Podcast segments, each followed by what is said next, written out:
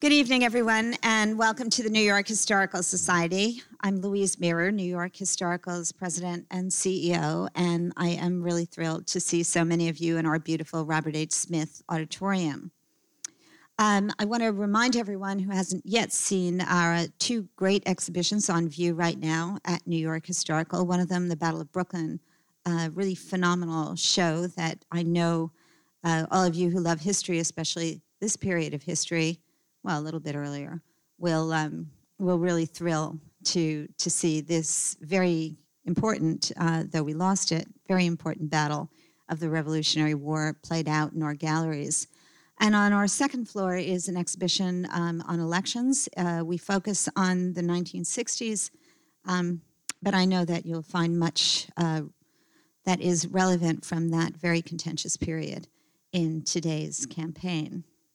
Tonight's program, John Quincy Adams Debate, is a part of the Bernard and Irene Schwartz Distinguished Speakers Program. And as always, I'd like to thank Mr. Schwartz for his great generosity, which has enabled us to bring so many fine historians and writers to this auditorium.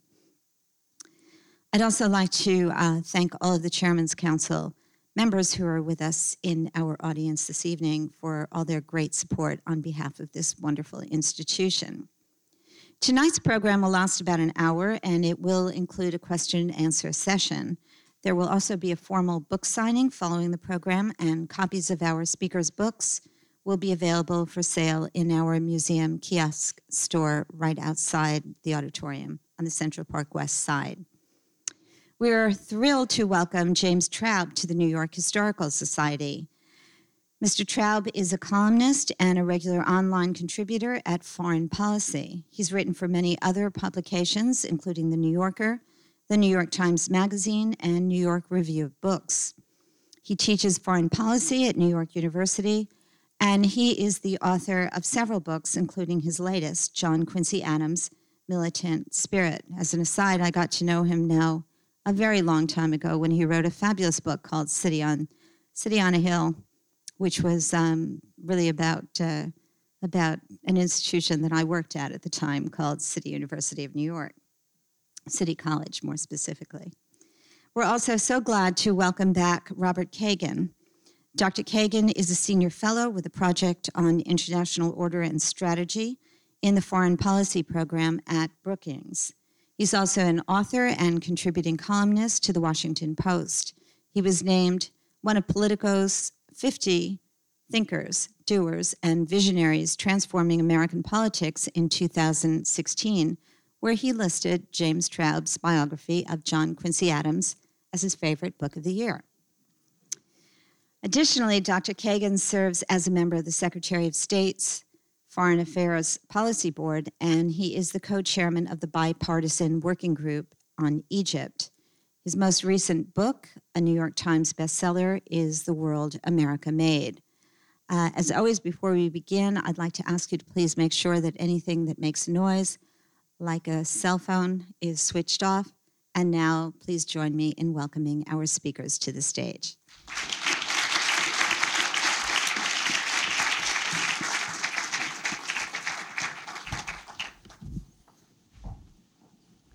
Well, thanks very much, Louise.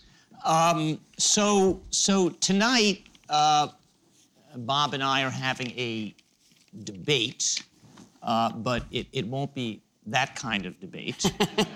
um, I promise not to ask you to publish your tax returns if you promise not to ask me to publish my emails. And I won't deny things that I've said in the past. Yeah, I'll, okay. I'll admit everything that, that yeah, I've said. Yeah. Okay, so it's going to be a. It's. I think it's something more like uh, Bob and I will try to work our way towards shedding light on something that we both think about and write about and, and talk about a lot. So I'm going to take the privilege of, since it's my book, of, of, of going first and saying a few things, and then, and then Bob will tell you why what I said was wrong. Um, so our subject is, was John Quincy Adams a, a realist? And so we're talking about his worldview.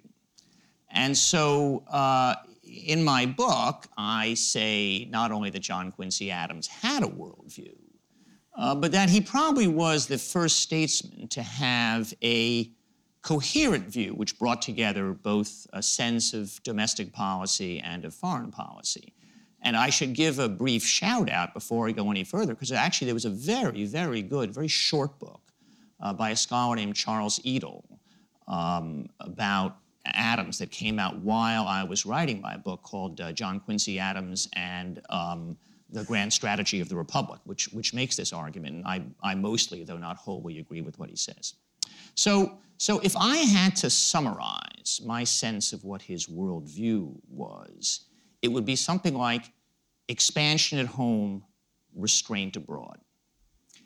And if you try to think of an, a modern analogy to that, it would be something like the language that the Chinese used to use and, alas, no longer do peaceful rise. That is, the sense that here was this immense continental power with huge latent strength. And in order to work out all of its internal dynamics and its internal contradictions, uh, it was essential to have a, a tranquil world uh, abroad. And that, that, I think, briefly summarizes Adams's views. So uh, I would never say that he was the first person to think along these lines, not at all. Um, the first document, the first great document that lays out a strategy of American foreign policy, of course, was, was uh, George Washington's farewell address. And Washington famously cautioned against having standing alliances, or for that matter, uh, antipathies. Uh, and the part of it that we tend not to, to notice as much um, was his statement that thanks to our detached and distant situation, the period is not far off when we may defy material injury from external annoyance, meaning that the United States had this incredibly lucky geographical situation in the world, had oceans on either side. Uh, and because of that, it would someday, maybe someday soon, uh, become a great nation. And until that time, it was very important that it keep itself remote from all of these European uh, broils. And so I think of Adams as someone who essentially turned those broad principles into a coherent doctrine and did so in the ensuing generation after Washington. So if you think about Adams's career, he, you know, he was a senator uh, in the early 19th century, from 1804 to 1808.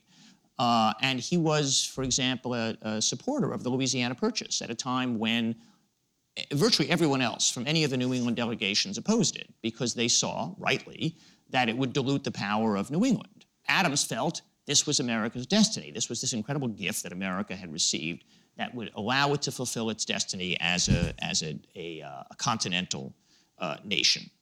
Um, when he was um, Secretary of State, uh, 12 years later, uh, he drove a ruthless bargain with Spain, then a declining power as the United States was a rising power, in order to gain not only Florida and Arkansas, which was what everyone expected, but a line across the Pacific. It was quite literally just a line. It was a hypothetical thing, but it reached the Pacific. And for Adams, this was a he thought then it was the greatest achievement of his life, that America had actually made its connection to the Pacific Ocean and again was fulfilling its destiny. And if you think of his time as president, which was totally unsuccessful, he had a very, very, very ambitious domestic agenda of a kind of government driven uh, expansionary policy of the kind that, in fact, Abraham Lincoln finally fulfilled many, many years later. So, on the one side, this, this sense of adopting policies that would drive America across its continent and achieve, achieve greatness thereby. But the other side of that, and that's the part which leads me to call him a realist, and we can talk a little bit later about what that word means, is this his, his deep sense of the need for prudence and restraint in America's relations abroad, again, as part of the, this Washington uh, idea. And so in the 1790s, when he was a diplomat, and uh, both England and France had engaged in provocations that had whipped up a nationalist further, fervor, in both cases, Adams was very strongly counseling his fellow Americans against uh, falling prey to that and engaging in hostilities and basically uh, ending this, this kind of lucky situation that Washington had talked about. And in one of his letters, he said, if resentment were a good or safe foundation for policy measures, few Americans perhaps would be disposed to go further than I would. But of all the guides that a nation can follow, passion is the most treacherous and prudence the most faithful. So this idea really comes to a head during uh, Adams's tenure as Secretary of State, and that's kind of the moment in which this dispute about how we should think about his foreign policy becomes most acute. And so by this time, the era that Washington had forecast, when America could basically bid defiance to the world, had finally arrived. And the question was, well, what should America do with its, with its power now that it was no longer cowering behind the Atlantic as it had been a generation earlier? Many leading figures of the day, and especially Henry Clay, uh, whom Adams viewed as his chief rival for the presidency in 1824, uh, felt that America needed to champion the cause of liberty abroad. In South America, where Spain's colonies had declared their independence and declared themselves as republics, uh, and in Europe, where Greece was fighting against Turkey for its, for its independence. Uh, Adams most famous speech was a July 4th oration that he gave in 1821, which was really his, intent, his, his intended answer to Clay and what he saw as Clay's worldview. And this is where he said the thing for which he is most famous. He said, uh, America has abstained from interference in the concerns of others, even when the conflict has been for principles to which she clings, as to the last vital drop that visits the heart. And then the famous expression, she goes not abroad in search of monsters to destroy. She is the well wisher to the freedom and independence of all. She is the champion and vindicator only of her own. So America should limit its role abroad to that of well wisher, even when the, that the values that America holds dear are being threatened. This issue then becomes part of the debate inside the cabinet in 1823 when Monroe decides to deliver the address that we now know as the Monroe Doctrine. And what we know about that debate, alas, only comes from Adams. This is the advantage for keeping a diary. When we study these things today, the only person whose, whose description we're reading is, is Adams. And so it's clear from, from what Adams writes that there's uh, no disagreement that uh, the United States must make a strong statement that no colonies will be permitted to be established uh, in the New World, either in North America or in South America. But the big debate was what should we say about events that are specifically in Europe? And Monroe, as well as John Calhoun, who was the Secretary of War, uh, were eager to speak out against the French. The French had, had overthrown Republican rule in Spain and they felt it was crucial for the United States as the great leader of republicanism in the world to stand up and speak out about that, as well as this ongoing question of, of Greece's war with Turkey. Adams sharply disagreed.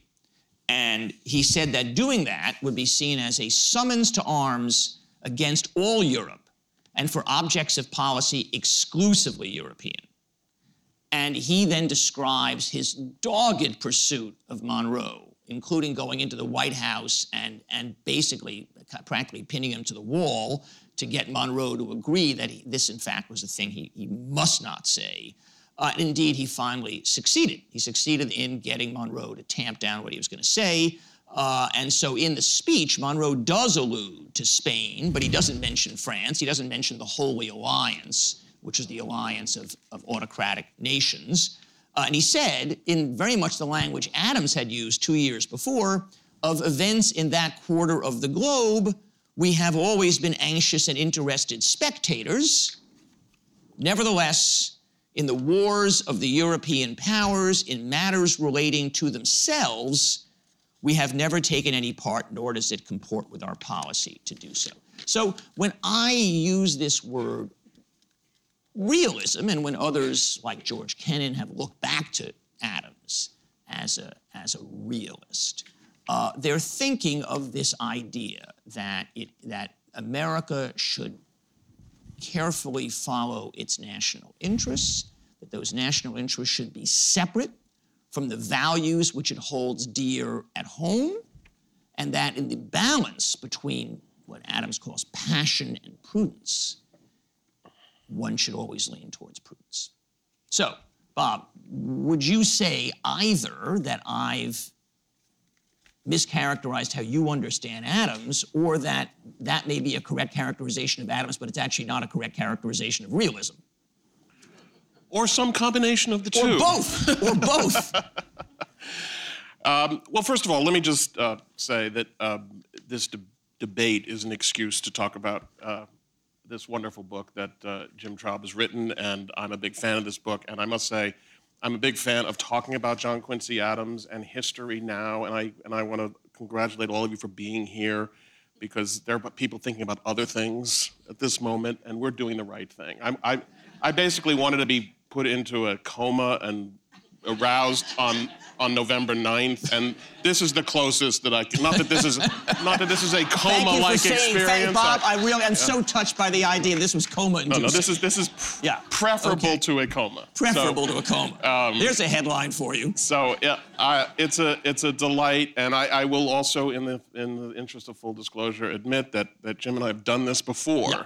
and therefore he's honed his argument a little bit to. Uh, but um, and one of the things that I particularly like about this book, and it's not true about the way people generally talk about John Quincy Adams, is that there's, there's a tremendous amount of space given to John Quincy Adams' post presidential career. And it's really the most extraordinary post presidential career that anyone's ever had, and uh, which is to say that he joined, he entered Congress as a member of the House and spent the rest of his life fighting slavery. Uh, which was really quite an extraordinary thing for an ex president to do and really tells you a lot about what kind of person John Quincy Adams was. And it also tells you why he certainly was not anyone's definition of a realist. Uh, because a realist would not have devoted his life to fighting slavery, and a realist would not have said this which is that a dissolution of the Union for the cause of slavery would be followed by a war between the two severed portions of the Union. It seems to me that its result might be the extirpation of slavery from this whole continent. And calamitous and desolating as this course of events in its progress must be, so glorious would be its final issue that as God shall judge me, I dare not say that it is not to be desired. He said that in 1819, by the way. Um, so, and if you look at many of the decisions that he made, uh, he clearly placed the moral question of slavery above what I think any realist would have said is the national interest, the way realists tend to define the national interest, which is almost entirely a tangible. It's about security, it's about economic well being. Um, and by the way, most realists look at the Western expansion, including the acquisition of the former Mexican territories of the Southwest, as in, un, indubitably a, in the national interest because it gave us this great continent. And they're perfectly willing to ignore the fact that those acquisitions led directly to the Civil War and half a million dead and the worst sort of experience that the United States ever had. And how that is in our interest, I'll never understand. But um, but this was something that Adams had on his mind uh, a great deal. Now, there's many ways to define realists, and realists are very clever about defining it. First of all, you just love to be called a realist because you're a realist, and that makes the rest of you guys unrealistic. And so it's great to be a realist, but also if you try to pin them down as to what they actually are, there's there's defensive realism and offensive. I find it all offensive, but they, there's offensive and defensive realism, and there's neo-realism. Uh, but but at the core of realism, I think, is a, a conviction that moral ends uh, may or may not be something for individuals to pursue, but they are not what nations should be focusing on.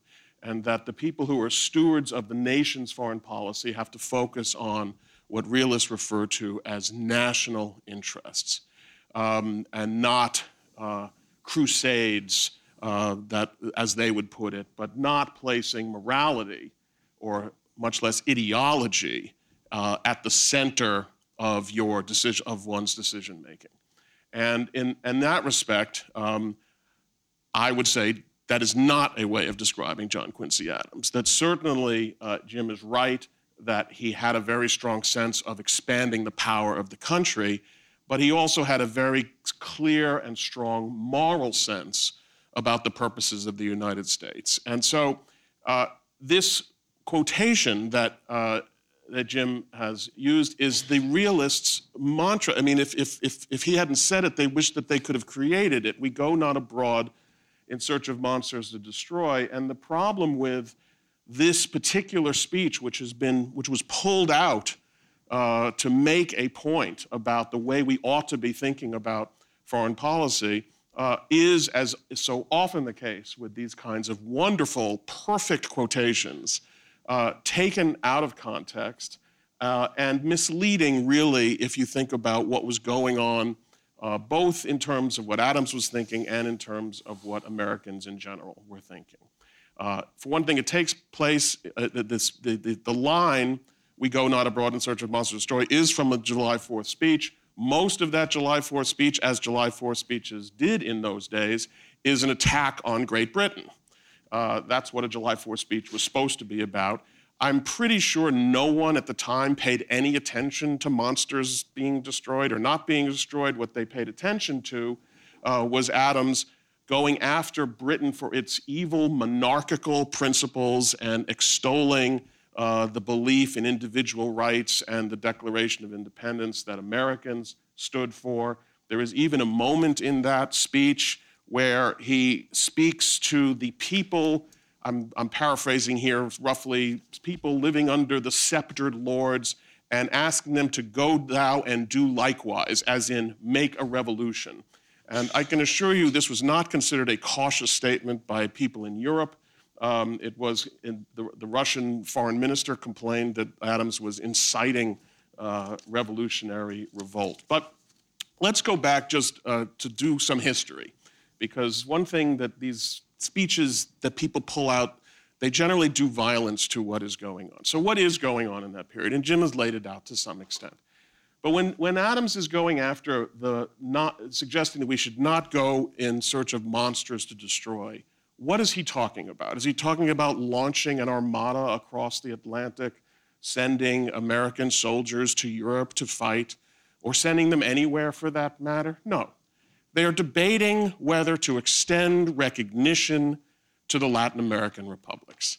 Um, now, as Jim rightly points out, John Quincy Adams is engaged already in a presidential campaign, and even a wonderful faithful servant of America, like John Quincy Adams, was also a politician. And so he and, and Clay were in a war with each other, and they were using policy as a way of fighting that as, as part of their war. And the truth is, is that uh, it, Adams thought that his transcontinental treaty was going to be a major success that was going to help launch him into the presidency. It is also true that Henry Clay agreed and would have loved to have seen that treaty fall apart. And so, yes, Henry Clay was for recognizing those republics right away, and John Quincy Adams was not for doing that because he worried that Spain would then walk away from the treaty and his great treaty would be gone. But that's what the debate about, was about.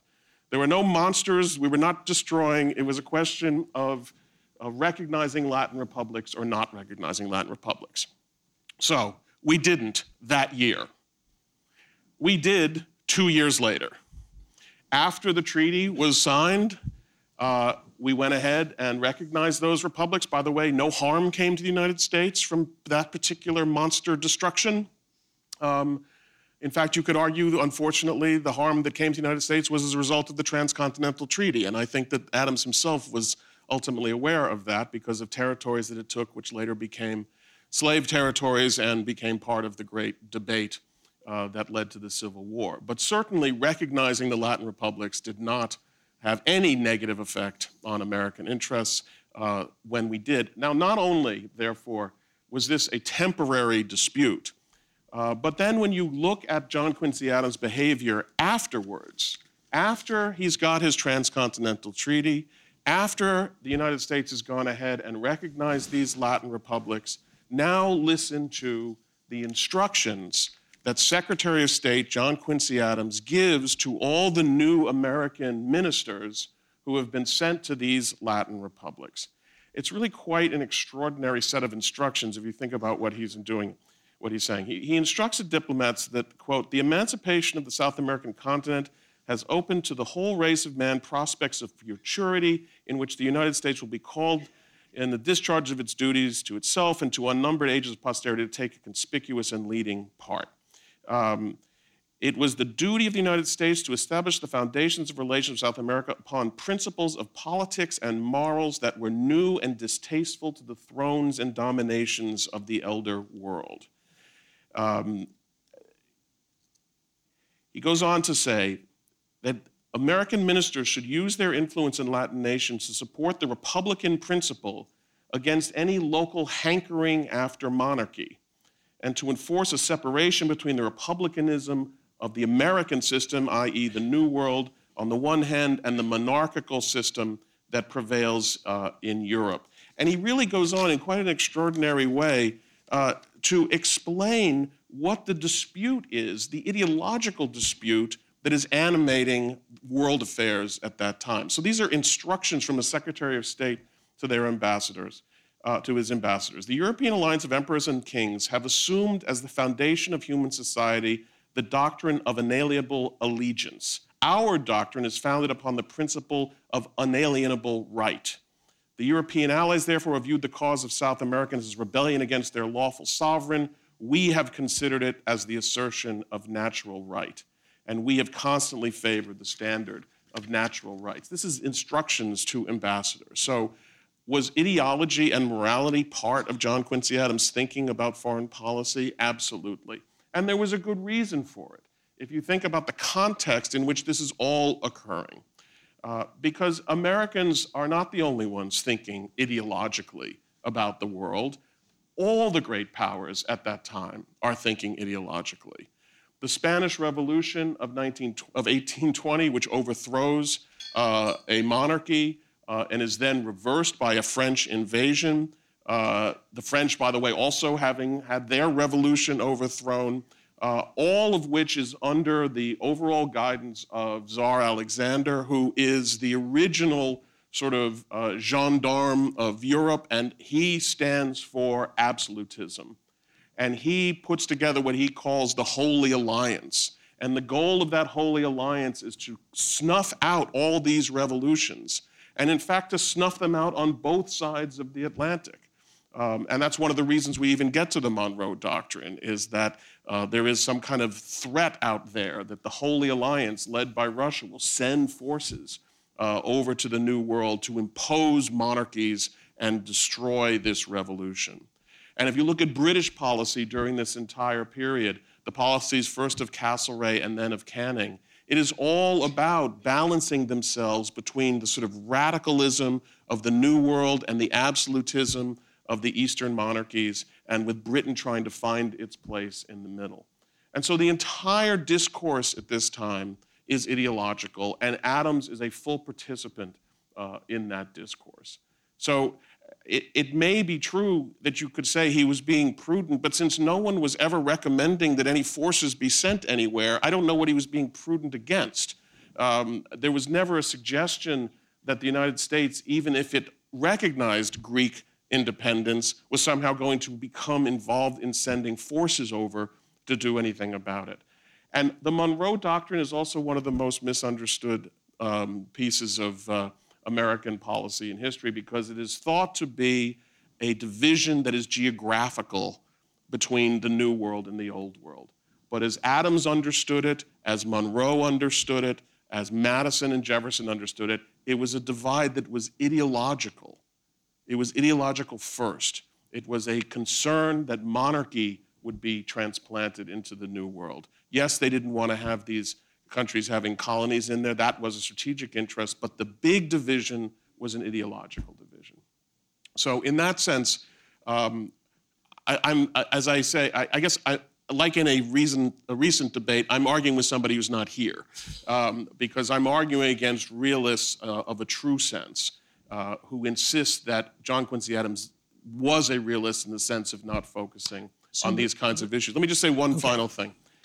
The last thing I will say is this man was ultimately willing to sacrifice any definition of the national interest if doing so was necessary to defeat slavery.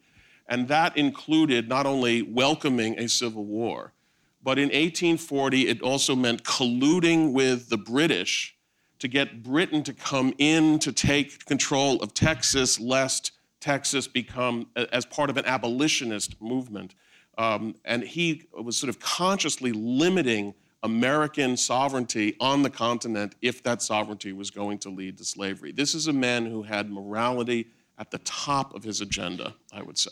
So, So, you would have a, even more material to use against me if you had heard the most recent talk I gave about Adams, which was in Boston at the Massachusetts Historical Society, in which I juxtaposed Adams and Lincoln. And I said Adams was a classic example of moral purism, and Lincoln was a classic example of the suppleness of a politician. So that raises the question is, Bob has said that realism is a kind of species of um, a kind of moral indifference. That is, the, to, to care about morality is to lead yourself astray.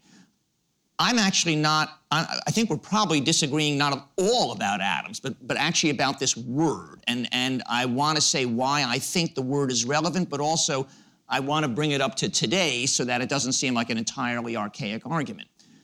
Adams was a completely morally driven person. If you read my book, you will see that on every page. And if I thought that he were not, I probably wouldn't have found him such a compelling figure. And yet, nevertheless, I say that he's a realist. Why? There is an element of realism, the kind of analytical understanding of the world. The world, uh, nations are driven not by moral principles, but by objective national interests. Adams didn't think that. And as Bob quite rightly says, the premise of the Monroe Doctrine is there are competing political systems in the world, republicanism against monarchism. It wasn't only Adams who thought that. Everyone at the time would have thought that. This idea that, uh, that uh, being a republic means you'll have the same foreign policy as a similarly situated authoritarian country, nobody would have, would have thought that. Um, and yet I still say that he was a realist in some meaningful sense. Why? And so this question of whether it is in America's interests to pursue to, to seek to have its values replicated abroad, whether it is possible to have them replicated abroad. This is a question that it's a burning question today. And when we talk about realism today, not in the academic sense, but just in the kind of um, newspaper sense, the question often arises to what extent can the United States and to what extent should the United States seek to engage in democracy promotion, a subject which I've also written a book about, and a whole series of other policies which have to do with trying to create a better world. Here, Adams was deeply skeptical. And I just want to say you know, why I think that was and why that makes him a realist in some sense, even if not at all in the sense that, that Bob has laid out. First of all, like many realists of not today, like the classic realists like George Kennan in the 1950s.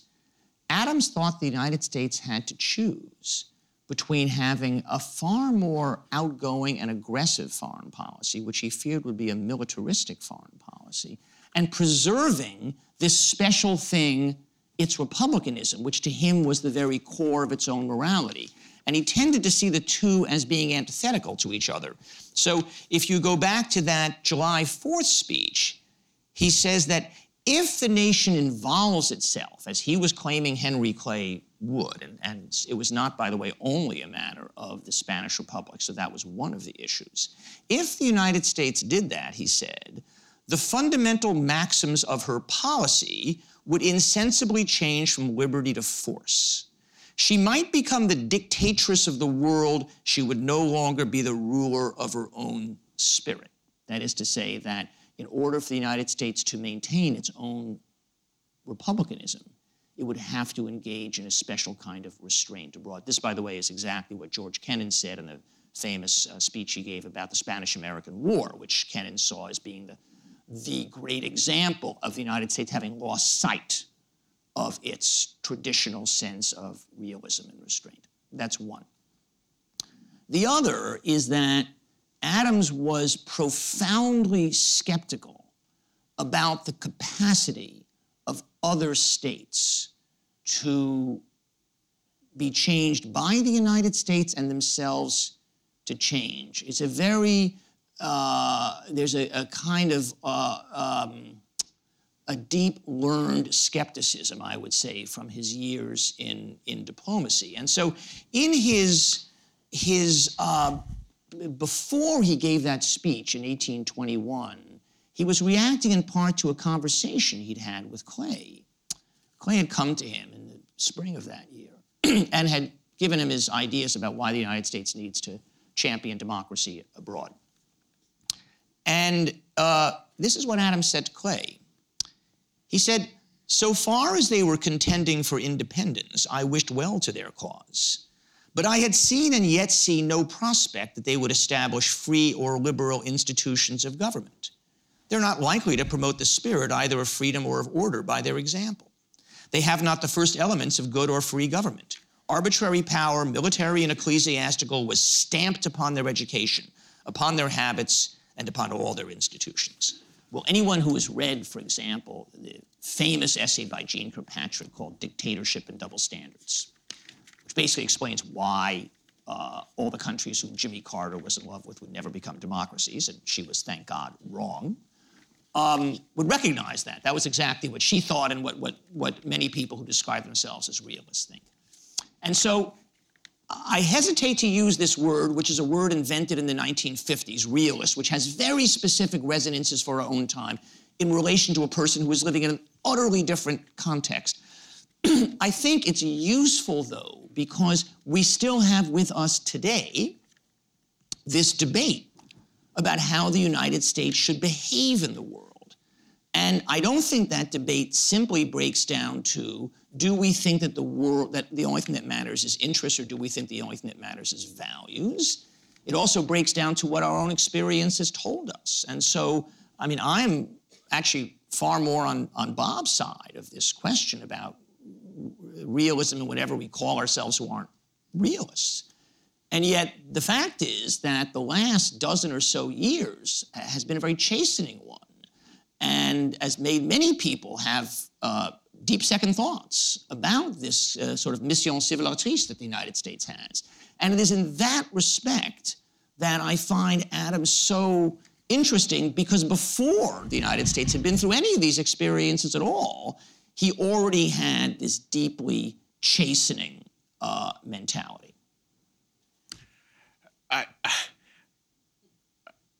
I really have a hard time squaring with what you're saying with what he was actually talking about at that time. I mean, here is a man who did use force uh, directly in order to convince Spain to agree to give up everything they gave up with. He was delighted that Andrew Jackson was running around Florida uh, beating up yep. Spaniards uh, and used that as part of his negotiation to conquer a vast continent, by the way, which was not an empty continent. And his attitude toward the uh, poor inhabitants of that continent was that they could either civilize themselves or get out of the way. Uh, so this is this man who's worried about becoming, you know, we, we're so interested in power that we're going to lose our soul. Uh, the man had no difficulty wielding power in ways that we might think today. Uh, and there were even some who thought at the time uh, had all kinds of immoral consequences. Uh, when he is talking about whether to recognize the Latin republics or not, he's not even, as I say, he's not even talking about using force. Now, you're right about one thing and I think it's worth being specific here. What he doubted was that these Catholic countries mm-hmm. could possibly become democratic. And the prejudice against Catholic countries becoming democratic was as old as Protestant America. And the belief, there was this whole belief about the, the Spanish black history and uh, that these people had been taught the worst elements of a brutal Catholicism. And right up until, I would say, the 1950s, it was an article of faith even among American political scientists, that Catholic countries could not yeah, including possibly. Spain and Portugal, including France for Right. that matter. So, uh, so that was this particular prejudice he had. Now, interestingly, you read his statement. Clay's response is that is what monarchs always say that men are incapable of being educated to democracy. But we, Americans, don't believe that's true. Uh, and of course, that is the argument that we've been having, and not just for 15 years, but for uh, 60 years or more, ever since the United States was in a position to do anything about anything. And by Are the way, saying in these matters, you and I would be on the Henry Clay side We're on the Henry but John, Clay John side. Quincy Adams was on a different side. except when John Quincy Adams wasn't arguing with Clay at that moment, because as I say, when he then was the Secretary of State, he was talking exactly about these issues in his instructions. So I, we have to deal with the fact that people, politicians, don't always are not always consistent, and it's really hard to know. I know that's shocking to all of you. Um, but even John Quincy Adams, I think, was capable of talking himself into something, and the extreme rhetoric that he used to talk about monsters being destroyed when no one was talking about doing any such thing. However, that's neither here nor there. I do think it is a relevant question since you've brought us up to the recent period, but it has been a key question for Americans in even talking about. And by the way, I'm not talking about invading countries. No, we've never invaded countries in order to promote democracy. But whether or not countries that we are dealing with are capable of democracy, we have gone through an evolution. We believed that Catholic countries could not be democracies. Then we believed for a very long time that Asian countries could not be democracies because of their Confucian society. And with, with, with, with Catholics, it was the Pope who was in control, and they had a rigid hierarchy. It's that we've gone through every uh, racial and ethnic group in the world and overcome this belief. And we've, we've adopted Clay's view that these people are capable of it, except now with one exception. And that is that we do not believe, we, I use the term advisedly, I don't mean me, um, that Islamic countries can be democratic. So we've, having dismissed all the others, uh, and decided, well, yes, apparently Catholics and Asians can be democratic, but Muslims cannot be. And that is sort of where we are right now. And I, I must say, even on that issue, and we can have a lengthy debate on that, I am still more with Clay uh, than I am with the anti Catholic John Quincy Adams. Let me just stop you for a second because it's now 7:12, and so uh, I want to give anyone who'd like to ask a question a chance to do so. Are there microphones on both sides? I think there are. And so anyone who would like to ask a question, please uh, come up to the microphone on, on either side. And uh, we have until about 7:30. We want to make sure we get everybody home before the first pitch is thrown in tonight's Mets game, which I know you're all, your minds are already shifting to that.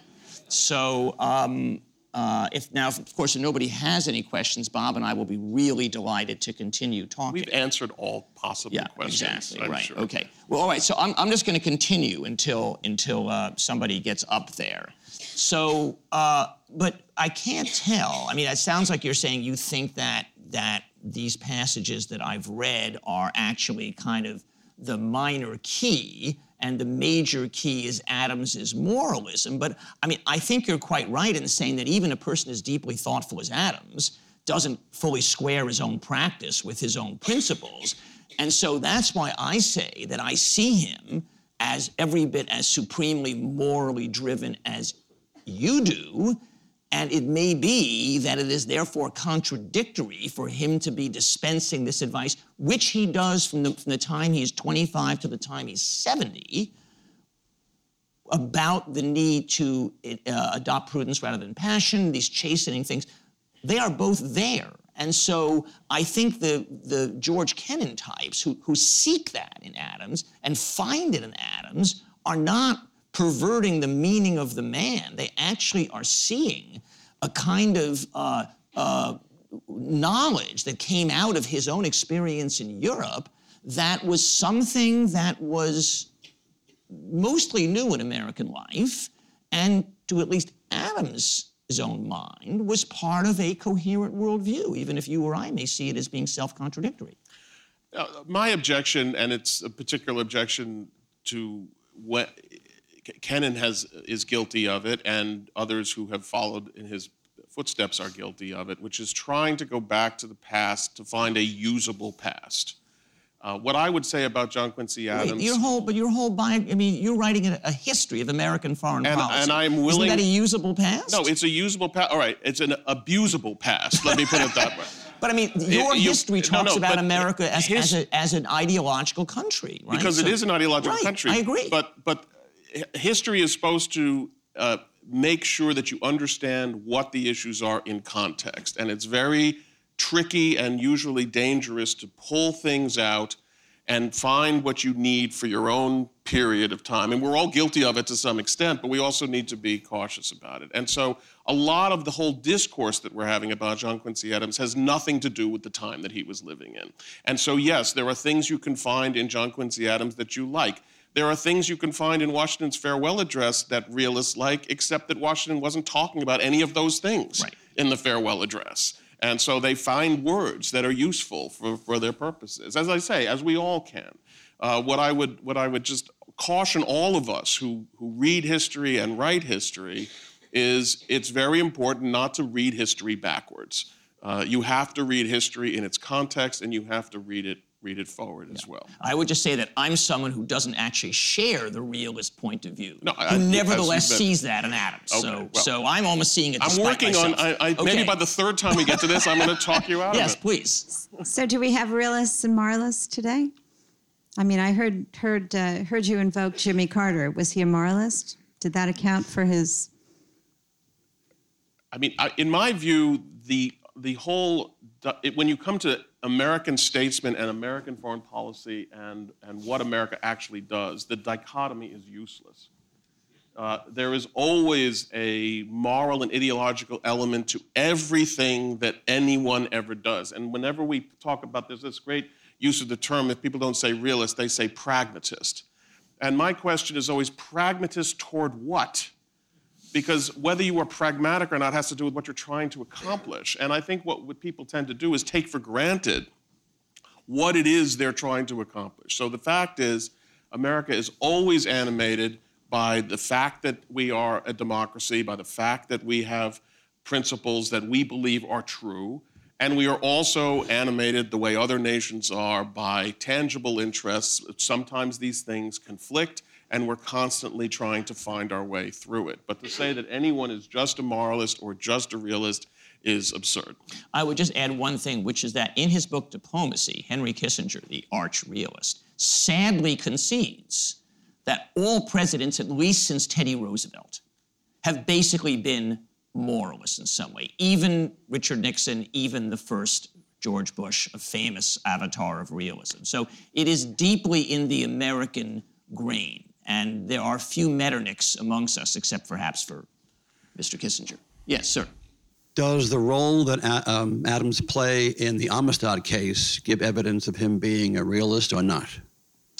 Well, from Bob's point of view, it, it absolutely shatters my whole argument. Well, you're not making that argument, but that's obviously, you know, all his work uh, with regard to slavery is clearly expressing the moral core uh, that he devotes his life to. You know, he doesn't, in fact, devote his life to expanding American power. In fact, he takes steps that would ultimately, could ultimately destroy America in the interest of purifying it from this moral stain.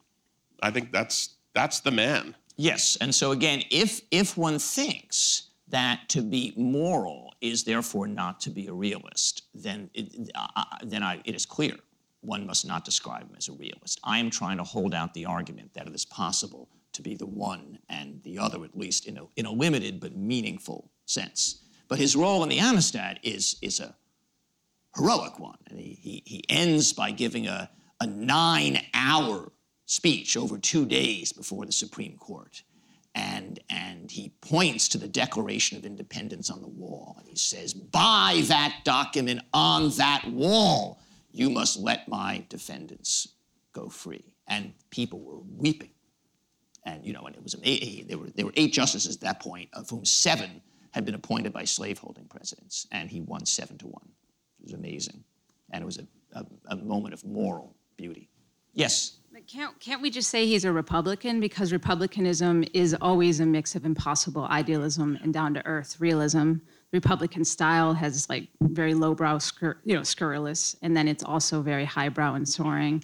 He's a Ciceronian. His lectures on rhetoric that he gave at Harvard, he was like the first Boylston professor of rhetoric there, actually are all Ciceronian nature, and he's steeped in republicanism, and that's sort of what's characteristic of republicanism. It's the word he would have used for himself. But I just, I mean, let's not let ourselves off the hook. I mean, republicanism is a revolutionary doctrine historically. It is at its core a revolutionary doctrine. Its, its consequences have been revolutionary. The United States is a revolutionary power. It is not a status quo power. It has been revolutionizing the world it, for both good and for ill, uh, you could argue. But in any case, to start with republicanism is not to be pragmatic in the context of the world as it existed. Though, if I so let me let me say one thing in that regard, which is though he republicanism is a very good description of Adams' sense of himself. When he looked, for example, at the republicanizing mission of the French Revolution, he saw in it nothing but horror and, and disruption. And unlike many Americans who felt their own republicanism was reflected in the French Revolution, Adams had a reaction that was virtually indistinguishable from that of Edmund Burke. He thought right, of but it as that's being. a demo- democratic revolution to him, not a. That's not really a Republican revolution for Adams. That's, the, That's of course, the French were, were proclaiming everywhere they went. They were cre- creating republics, and Adams thought that was madness. Um, yes. I had always thought that uh, John Quincy Adams ran a couple of the nastiest political campaigns in our history. And how, how can you sit there and call him a moralist when he when he reminds me very much of what's going on right now? Well, that's a little strong. Would you want to defend John Quincy Adams' political campaigns? Okay. So this is, but this is, and, and I I would say you're about half right. The only, the only thing I would dissent from is the word ran. And so if you oversee a thing which is uh, brutal and ugly, you are morally responsible for it. It is still different from, you know, Richard Nixon making, you know, secret phone calls in the basement. So Adams uh, was profoundly torn by his own ambition. He could not accept the idea that he was ambitious. You can be ambitious for great things. You can be ambitious to, to be a great Republican leader. But the idea of personal ambition was anathema to him, as it would have been to his father, as it would have been to the whole founding generation. And so, when it came time to act in a way where you can only succeed by fully accepting and acting upon your own personal ambition for yourself, he was forever disclaiming the consequences of his acts or finding ways of not having to know about them. And so the, um, the 1824 uh, election uh, was really dirty. Um, and the 1828 election possibly dirtier. And in, in 1828, uh, when he was running again against Jackson, of course he got he got his clock cleaned. Um, uh, he, Henry Clay and Daniel Webster were basically his campaign managers. And you see all these letters between them saying, you know, I found this editor in Cincinnati who I think is really going to be great for us. And the editor in Cincinnati is printing articles that basically say that that uh, Andrew Jackson is uh, a mulatto uh, and and uh, his wife is a harlot. Uh, and Jackson uh, uh, is responsible for the murder of, of uh, American soldiers. I mean, horrible things. And Clay and Webster are saying, okay, how can we get some money to this guy? Now, Adams didn't know about that. He was not running the campaign. He had no, I feel quite confident he didn't know about it. But it was done on his behalf. He didn't know? no, he didn't know. I'm, I'm quite certain he didn't know. I'm We quite, just don't have wouldn't- the. His emails were never. uh, Right. right. No, no, Clay and Webster knew he wouldn't want to know. They would never tell him. Right. It's like it's like Christie and the bridge incident. But, Exactly. But, but but can I just say your I your point is well taken, and I want to make the further point that a person who is willing either to preside unknowingly or to be conducting as vicious a campaign to get elected, we can't imagine exagger him exaggerating how exactly he felt about recognizing the Latin republics, but that has to be taken at face value. I mean, he was a politician, and we have to understand that he would say things that he felt were necessary Wait, to so get Bob, himself you're elected. saying that the parts that are sincere are the parts that agree with your point of view, I- and the parts that don't are the insincere political parts. I'm saying, I'm saying when he's writing private, you know, uh, uh, instructions to his ambassadors as Secretary of State when the issue is no longer relevant, are different from things he says in a public, what is essentially a campaign speech. Yes, I think I trust more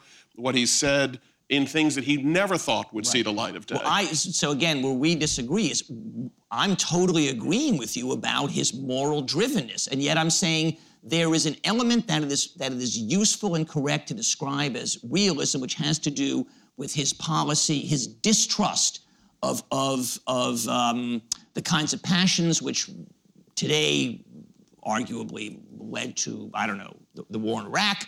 Um, his his his counsel. Sorry, I did. I, I was trying that. to not say Don't- that. don't do I was trying to not say that, I, but I said it you anyway. can't go from the transcontinental I treaty know. to the I war know. I should have found something in before.